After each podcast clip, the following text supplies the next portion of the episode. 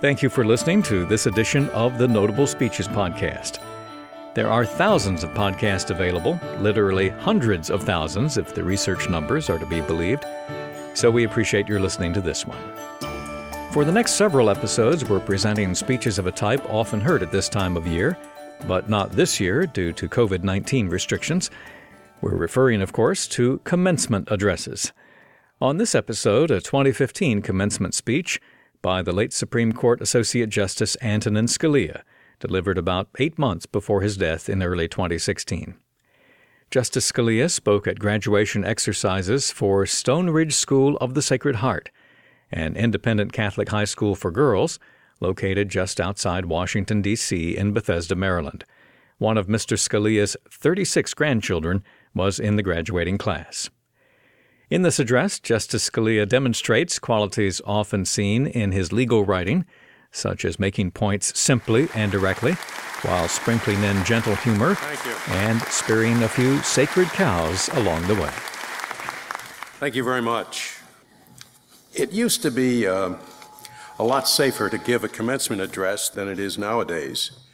Um, I am told that the graduating classes in some schools, to while away the time, as the speaker drones on, have devised a kind of contest with an appropriate prize to see who can write out in advance the greatest number of the platitudes that the speaker will deliver. Indeed, some years ago, the Washington Post published a bingo card containing some of the most frequently used graduation platitudes, ranging from, This is not an end, it is a beginning, to, You are the future leaders of America. The idea was that you would take the card to the graduation ceremony, and if the speaker is platitudinous enough that you can check off a whole string of old chestnuts, a whole row up or across, the entire class would stand up in unison and yell, Bingo! I have heard some speeches where I wanted to jump up and yell bingo even without the benefit of a, of a bingo card. But in fact, uh, taking some of the available store of platitudes out of circulation is probably a good idea. So good an idea, in fact, that I intend to make it the subject of my remarks today. My problem with these platitudes is not that they are old and hackneyed, but that a lot of them are wrong. Let me examine a few. Number one, a good one to start with because it's used not just in graduation addresses, but in television news broadcasts, editorials, and all forms of what are meant to be evocative communications.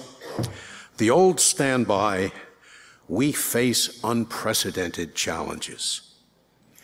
Class of 2015, you should not leave Stone Ridge High School thinking that you face challenges that are at all, in any important sense, unprecedented. Humanity has been around for at least some 5,000 years or so, and I doubt that the basic challenges it has confronted are any worse now, or alas, even much different from what they ever were. Consider, for example, what is often thought to be a brand new problem environmental protection. Not really new the famous London fogs of the 19th century, which make such a wonderful background for Sherlock Holmes and Jack the Ripper movies, turn out to have been not fog at all, but mostly smog caused by innumerable coal burning fireplaces. And every ancient city, from Athens to Rome to Venice, had major sanitation and waste problems. Today, to be sure, we face the capacity to destroy the entire world with the atom bomb. I suppose you can consider that a new problem, but it is really new in degree rather than in kind. If you were a teenager graduating from the Priam Memorial High School in Troy, Greece, about 1500 BC, with an army of warlike Greeks encamped all around the city walls, and if you knew that losing the war would mean, as it did, that the city would be utterly destroyed, its men killed, its women and children sold into slavery, I doubt that that prospect was any less terrible to you than the prospect of the destruction of the world. It was all of the world you ever used anyway your country, your family, your friends, your entire society. The thought that other societies at least would go on was of no more comfort to the Trojans, or later to the Carthaginians, who were also utterly destroyed, or to the Campbell clan, which was massacred at Glencoe, then it is of comfort to you that if this world is incarcerated, well, it's good to know there may be other worlds.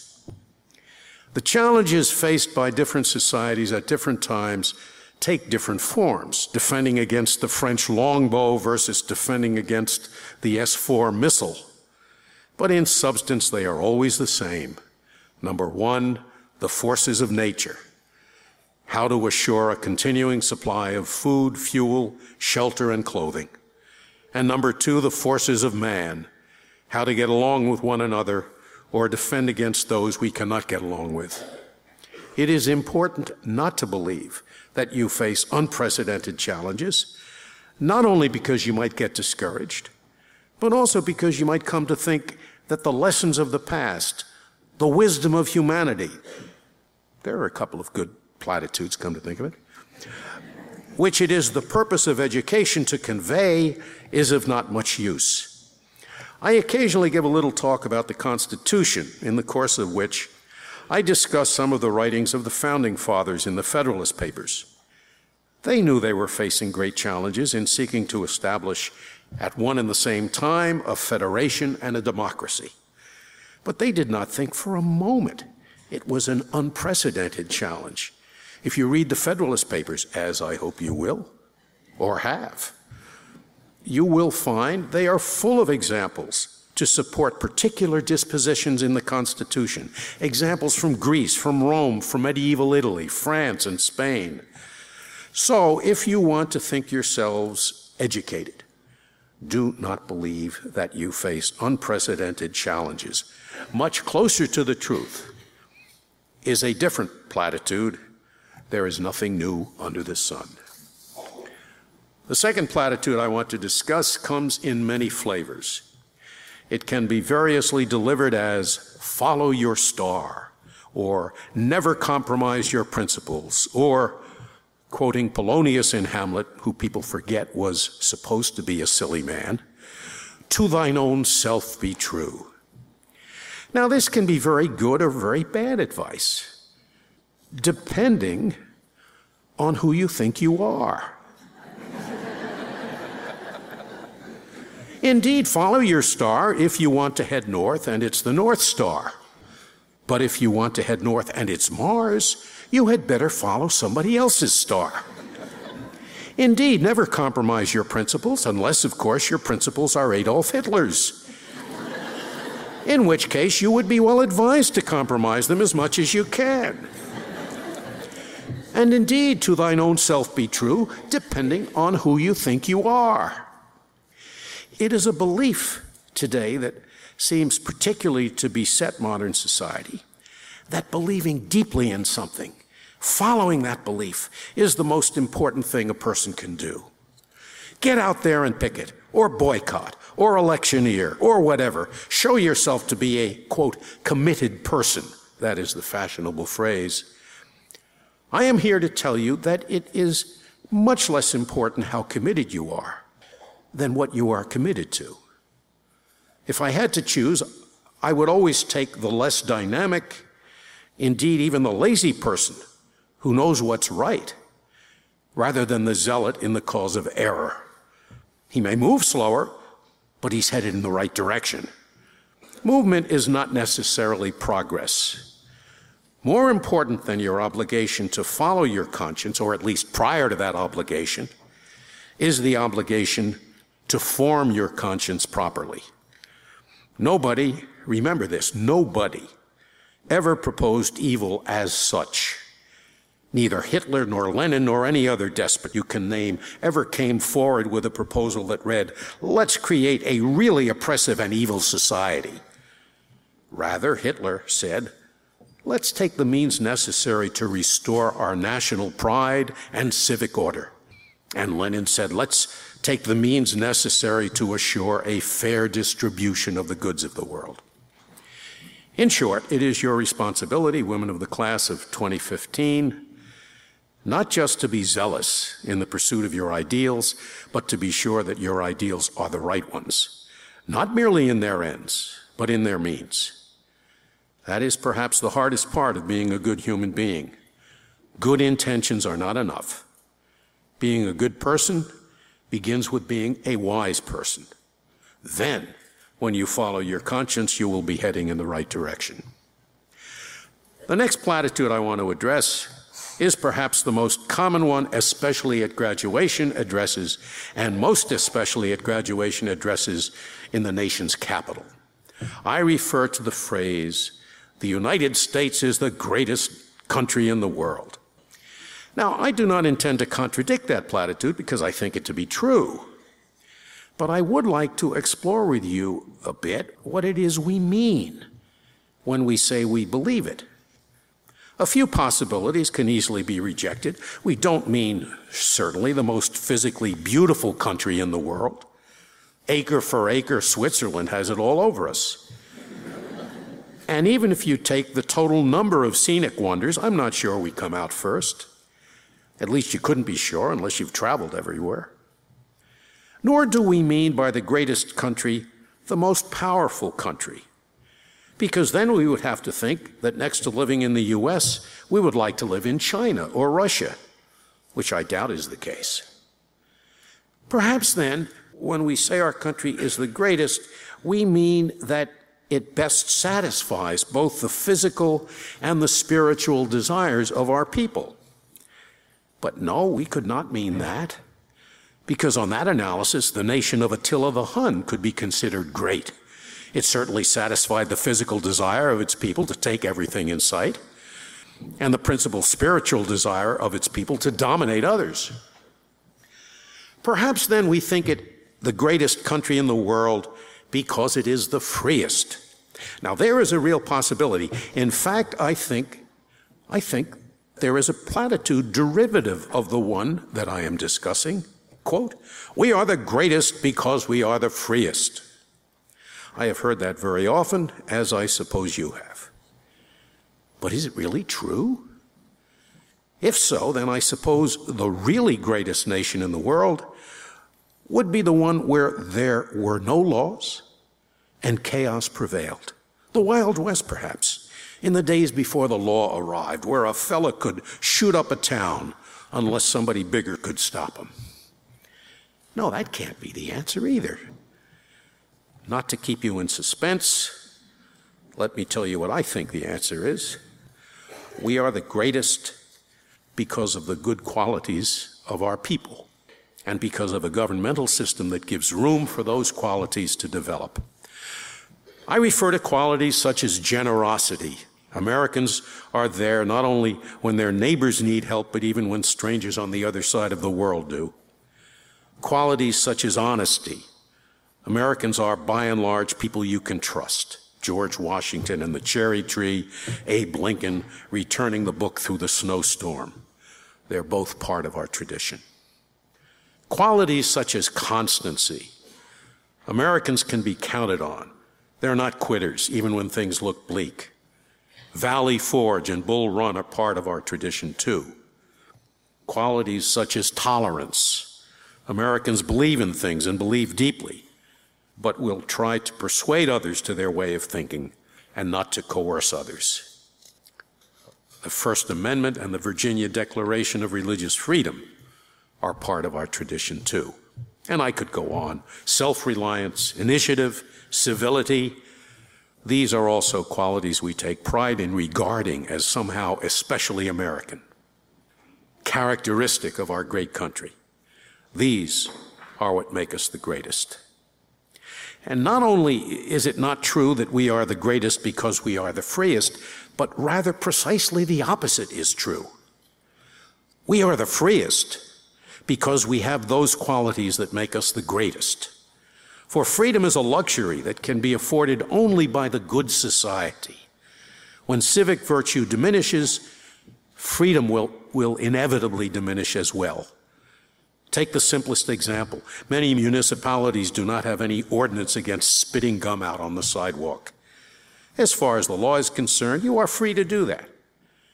But that freedom is a consequence of the fact that not many people are so thoughtless of others as to engage in that practice. If that behavior becomes commonplace, you can be absolutely sure that an ordinance will be passed and that freedom will disappear. The same principle applies to larger matters. The English legal philosopher Lord Acton had it right when he said that society is the freest which is the most responsible. The reason is quite simple and quite inexorable. Legal constraint, the opposite of freedom, is in most of its manifestations a cure for irresponsibility. You're all familiar, I hope, with Madison's famous passage in number 51 of the Federalist Papers.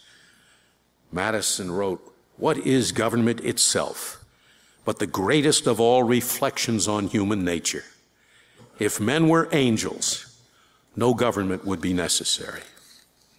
The same can be said of the product of government, laws, and the constraints upon individuals which those laws establish. Law steps in and will inevitably step in when the virtue and prudence of the society itself is inadequate to produce the needed result. When the society is composed entirely of criminals, only the strict regimentation of a prison will suffice. If I am right that we are the freest because we are the greatest, the message for your lives should be clear. Do not go about praising the Bill of Rights and the wonderful liberties we enjoy without at the same time developing within yourselves and within those whose lives you touch the virtue that makes all that possible. The last platitude I want to mention, it is appropriately last because it usually comes towards the end of the commencement address, goes somewhat like this this is not an end, it is a beginning. I want to tell you that is not true. there is no more significant rite of passage in our society, no more abrupt end to a distinct age of your life than the graduation from high school and the departure from home that soon follows. You have been living up to now in a moral environment that could be closely supervised by the people that love you most your parents. They got to know your friends, your teachers, your school, and did what they could to change or improve them when they thought that was for your good. Most of you will be going off to college, which is not a place where your parents can any longer control the influence upon your character, and which is not, by and large, a place where anybody else seeks to exercise that control as well. From here on, you are much more than you have ever been. I'm, I'm groping for a platitude to convey the thought. Captains of your own ship, masters of your own destiny. Your moral formation, what makes you a good person or a bad one, a success in all that matters or a failure is now pretty much up to you. As a parent who has sent off nine children from high school, away from home and into a world that has a lot of wisdom but also a lot of folly, a lot of good but also a lot of bad, I assure you that if you are not at all worried at that prospect, your parents are. But there comes a time to let go, and it is now. I have high hopes for the Stone Ridge class of 2015 because I know some of them, and I know the quality of education in knowledge as well as in goodness that this school has provided. Good luck, and let's see, I had one last platitude around here somewhere. Oh, yes, the future is in your hands. Bingo! From a 2015 commencement address, U.S. Supreme Court Justice Antonin Scalia speaking at Stone Ridge School of the Sacred Heart in suburban Washington, D.C. We welcome your comments and suggestions. Send us an email feedback at notablespeeches.com. You can follow us on Twitter at Notable Speeches, and if you haven't done so yet, we invite you to subscribe to the Notable Speeches podcast Search for Notable Speeches in the podcast app you prefer. I'm Joseph Slife. Thank you for listening.